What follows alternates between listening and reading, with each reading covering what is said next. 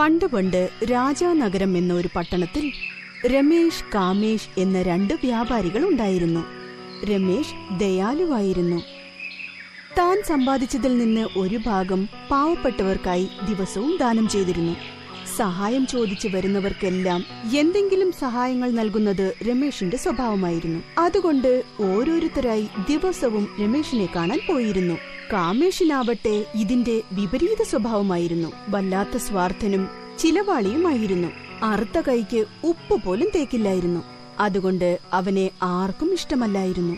എല്ലാവരും രമേഷിനെ പ്രശംസിച്ച് തന്നെ വഴക്കു പറയുന്നത് കാമേഷിന് ഒട്ടും ഇഷ്ടമായിരുന്നില്ല. തന്നോട് സഹായം ചോദിച്ചു വരുന്നവർക്ക് ഒരു ചില്ലി കാശു പോലും അവൻ കൊടുത്തിരുന്നില്ല. ഒരു ദിവസം കാമേഷ് തന്റെ ജോലിക്കാരനായ സുബ്ബയ്യനെ വിളിച്ച് എനിക്ക് നല്ല പേര് സമ്പാദിക്കണം പക്ഷേ ഒരു കാശ് പോലും ഞാൻ ചിലവാക്കില്ല. അങ്ങനെ നല്ല പേരെടുക്കാൻ ഉപായമുണ്ടെങ്കിൽ പറ എന്ന് സുബ്ബയ്യനോട് ചോദിച്ചു. സുബ്ബയ്യൻ ബുദ്ധിമാനായിരുന്നു. യജമാനന്റെ കാശടിച്ചു മാറ്റാൻ ഇതാണ് കൃത്യസമയമെന്ന് കരുതി. അങ്ങുന്നേ നല്ല പേരെടുക്കാൻ ഞാൻ ഒരു ഉപായം പറയാം.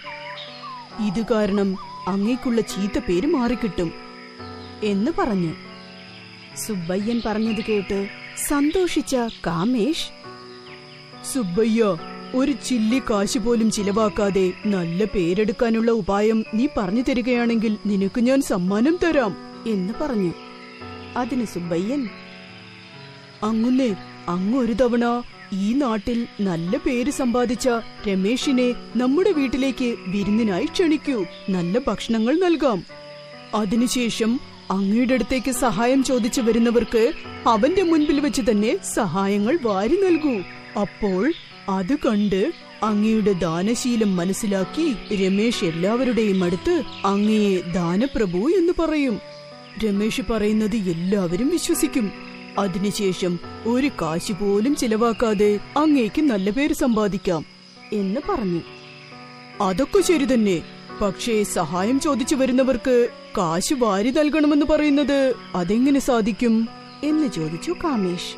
അങ്ങുന്നേ അങ്ങ് ദാനം ചെയ്യുന്ന സമയത്ത് ഞാൻ തന്നെ പലവിധത്തിൽ വേഷങ്ങൾ മാറി വന്ന് അങ്ങയുടെ സഹായങ്ങൾ സ്വീകരിക്കും. അതിനുശേഷം അങ്ങയുടെ കാശ് മുഴുവൻ ഞാൻ തിരിച്ചു നൽകും.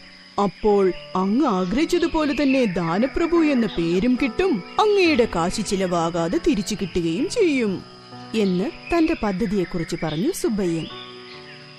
കൊള്ളാം സുബ്ബയ്യ നിന്റെ ഉപായം നല്ലതാണ്.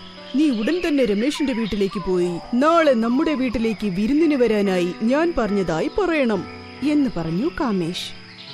കാമേഷ് പറഞ്ഞതനുസരിച്ച് സുബ്ബയ്യൻ രമേശിന്റെ വീട്ടിലേക്ക് നടന്നു. തന്നെ പരിചയപ്പെടുത്തിയതിനു ശേഷം നമസ്കാരം അങ്ങുന്നേ എന്റെ യജമാനൻ കാമേഷ് പറഞ്ഞിട്ടാണ് ഞാൻ വന്നത്. അദ്ദേഹത്തിന് വലിയ മനസ്സാണ്. അദ്ദേഹത്തിന്റെ സ്വഭാവത്തെക്കുറിച്ച് പറഞ്ഞാൽ അങ്ങ് വിശ്വസിക്കില്ല. അദ്ദേഹം ദാനപ്രഭുവാണ്. നാളെ ഒരു ലക്ഷം രൂപ ദാനം ചെയ്യാമെന്ന് അദ്ദേഹം നേർന്നിരുന്നു. അതിന് അങ്ങയെ അതിഥിയായി ക്ഷണിക്കാനാണ് എന്നെ പറഞ്ഞയച്ചത്.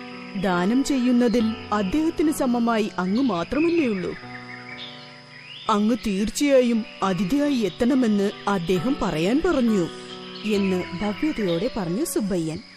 അപ്പോൾ രമേശ് അത്ഭുതത്തോടെ ചോദിച്ചു അല്ല കാമേഷ് ഒരു പിശുക്കനാണെന്നാണല്ലോ കേട്ടത്. അപ്പോഴെങ്ങനെയാണ് ഒരു ലക്ഷം രൂപ ദാനമായി നൽകുന്നത്? എന്ന് ചോദിച്ചു. അതിന് സുബ്ബയ്യൻ അങ്ങുന്നേ അങ്ങേക്കറിയാവുന്നതല്ലേ. മറ്റുള്ളവർ അസൂയപ്പെടുമെന്ന് കരുതി എന്റെ യജമാനൻ ആരും അറിയാതെയാണ് എല്ലാവർക്കും ദാനധർമ്മങ്ങൾ ചെയ്യുന്നത്. അതുകൊണ്ടാണ് എല്ലാവരും സത്യമറിയാതെ ഇങ്ങനെ സംസാരിക്കുന്നത്. നാളെ അങ്ങ് വരുമ്പോൾ അങ്ങേക്ക് കാണാം അദ്ദേഹം എത്ര വലിയ മനുഷ്യനാണെന്ന്. എന്ന് ഭവ്യതയോടെ പറഞ്ഞു സുബ്ബയ്യൻ. അപ്പോൾ രമേഷ് സുബ്ബയ്യനോട് പറഞ്ഞു ശരി നാളെ തീർച്ചയായും വരാമെന്ന് കാമേഷിനോട് പറഞ്ഞേക്ക്. അപ്പോൾ സുബ്ബയ്യൻ തീർച്ചയായും വരണം എന്ന് വീണ്ടും പറഞ്ഞിട്ട് തിരിച്ചുപോയി. സുബ്ബയ്യൻ ചെന്ന് കാമേഷിനോട് പറഞ്ഞു അങ്ങുന്നേ നമ്മുടെ പദ്ധതിയെല്ലാം നന്നായി നടന്നു. രമേഷ് നാളെ ഇവിടേക്ക് വരാൻ സമ്മതിച്ചിരിക്കുകയാണ് എന്ന് സന്തോഷത്തോടെ പറഞ്ഞു. കാമേഷ് സുബ്ബയ്യനോട് ചോദിച്ചു എന്താണ് പറഞ്ഞതെന്ന് പറയൂ? അതിന് സുബ്ബയ്യൻ പറഞ്ഞു അങ്ങ് നാളെ ഒരു ലക്ഷം രൂപ ദാനം ചെയ്യുന്നതായും ആ വിരുന്നിന് അദ്ദേഹത്തെ ക്ഷണിച്ചതായും അങ്ങ് പറയാൻ പറഞ്ഞുവെന്ന് ഞാൻ അദ്ദേഹത്തോട് ഭവ്യതയോട് പറഞ്ഞു എന്ന് സുബ്ബയ്യൻ പറഞ്ഞു. അടുത്ത ദിവസം രമേശ് കാമേഷിന്റെ വീട്ടിലേക്ക് വന്നു. കാമേഷ് അവനെ സന്തോഷത്തോടെ സ്വാഗതം ചെയ്തു. അപ്പോൾ കാമേഷ് രമേശിനോട് ചോദിച്ചു അങ്ങയെ സഹായിക്കാൻ അങ്ങയുടെ സഹായികളാരും വന്നില്ലേ? എന്ന് ചോദിച്ചു. അതിന് രമേശ് പറഞ്ഞു എന്റെ സഹായികളെ മറ്റു ജോലിക്കായി അയച്ചു. അതുകൊണ്ടാണ് ഞാൻ ഒറ്റയ്ക്ക് വന്നത് എന്ന് പറഞ്ഞു. ഇപ്പോൾ സുബ്ബയ്യൻ കാമേഷിനു വേണ്ടി ഒരു പൂജ ചെയ്യാനുണ്ടെന്നും പറഞ്ഞ് പുറത്തേക്ക് പോയി. കാമേഷും രമേഷും തിണ്ണയിലിരുന്ന് ഓരോ കാര്യങ്ങൾ സംസാരിച്ചു കൊണ്ടിരുന്നപ്പോൾ ഒരു വയസ്സായ ഭിക്ഷക്കാരൻ വന്നു ചോദിച്ചു എന്തെങ്കിലും ധർമ്മം തരുമോ? എന്ന് ചോദിച്ചു.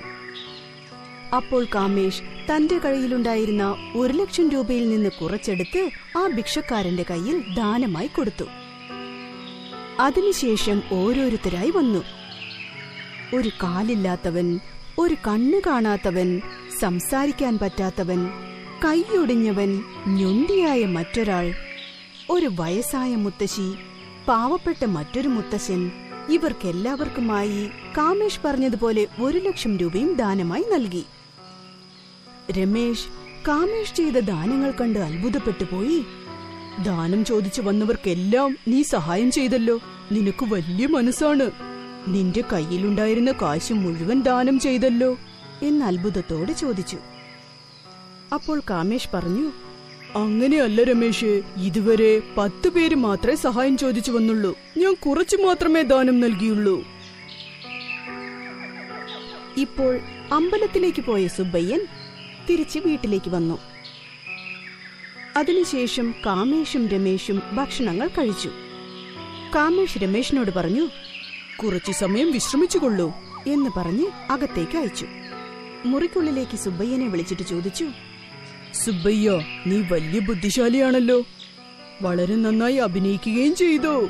നീ പത്ത് തവണ വേഷം മാറി വന്നിട്ടും എനിക്ക് പോലും നിന്നെ മനസ്സിലാക്കാൻ സാധിച്ചില്ല എന്ന് പ്രശംസിച്ചു.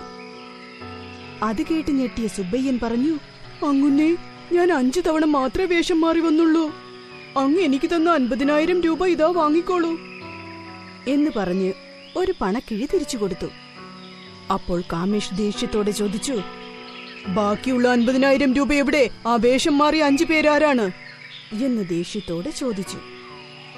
രണ്ടുപേരും സംസാരിച്ചു കൊണ്ടിരുന്നപ്പോൾ രമേശ് പയ്യെ അങ്ങോട്ട് ചെന്നു. രമേശിനെ കണ്ടപ്പോൾ തങ്ങളുടെ സംസാരം അവൻ കേട്ടോ എന്ന് രണ്ടുപേരും സംശയിച്ചു. അപ്പോൾ രമേശ് കാമേഷിനോട് ചോദിച്ചു ദാനപ്രഭു എന്ന് പേരെടുക്കണമെങ്കിൽ മനസ്സിൽ ദാനശീലമുണ്ടാവണം നല്ല മനസ്സോടെ ദാനം ചെയ്ത് നല്ല പേര് സമ്പാദിക്കണം.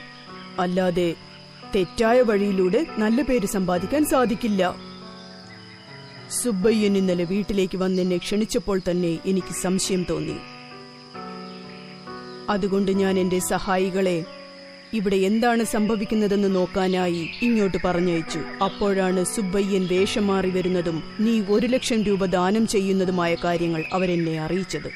എന്റെ സഹായി ലിംഗയ്യനാണ് അഞ്ചു തവണ വേഷം മാറി വന്ന് നിന്റെ കയ്യിൽ നിന്ന് അൻപതിനായിരം രൂപയും വാങ്ങിക്കൊണ്ടു പോയത്. നിന്നെ ഒരു പാഠം പഠിപ്പിക്കാനാണ് ഞാൻ അങ്ങനെ ചെയ്തത്. ദാ വാങ്ങിച്ചു നിന്റെ കയ്യിൽ നിന്നെടുത്ത അൻപതിനായിരം രൂപ. തന്റെ സഹായി ലിംഗയ്യൻ കൊടുത്ത അൻപതിനായിരം രൂപ രമേശ് തിരിച്ചു കൊടുത്തു. കാമേഷിന് വല്ലാത്ത നാണക്കേട് തോന്നി. കാമേഷ് രമേശിന്റെ കാലിൽ വീണ് തനിക്ക് തന്റെ തെറ്റ് മനസ്സിലാക്കി തന്നതിന് ഒരുപാട് തവണ നന്ദി അറിയിച്ചു. സംഭവിച്ച കാര്യങ്ങളൊന്നും പുറത്ത് ആരോടും പറയില്ലെന്ന് രമേശ് കാമേഷിനോട് പറഞ്ഞു. അതിനുശേഷം കാമേഷ് ദിവസവും ദാനധർമ്മങ്ങൾ ചെയ്ത് ദാനപ്രഭു എന്ന പേര് എത്രയും പെട്ടെന്ന് തന്നെ സമ്പാദിച്ചെടുത്തു.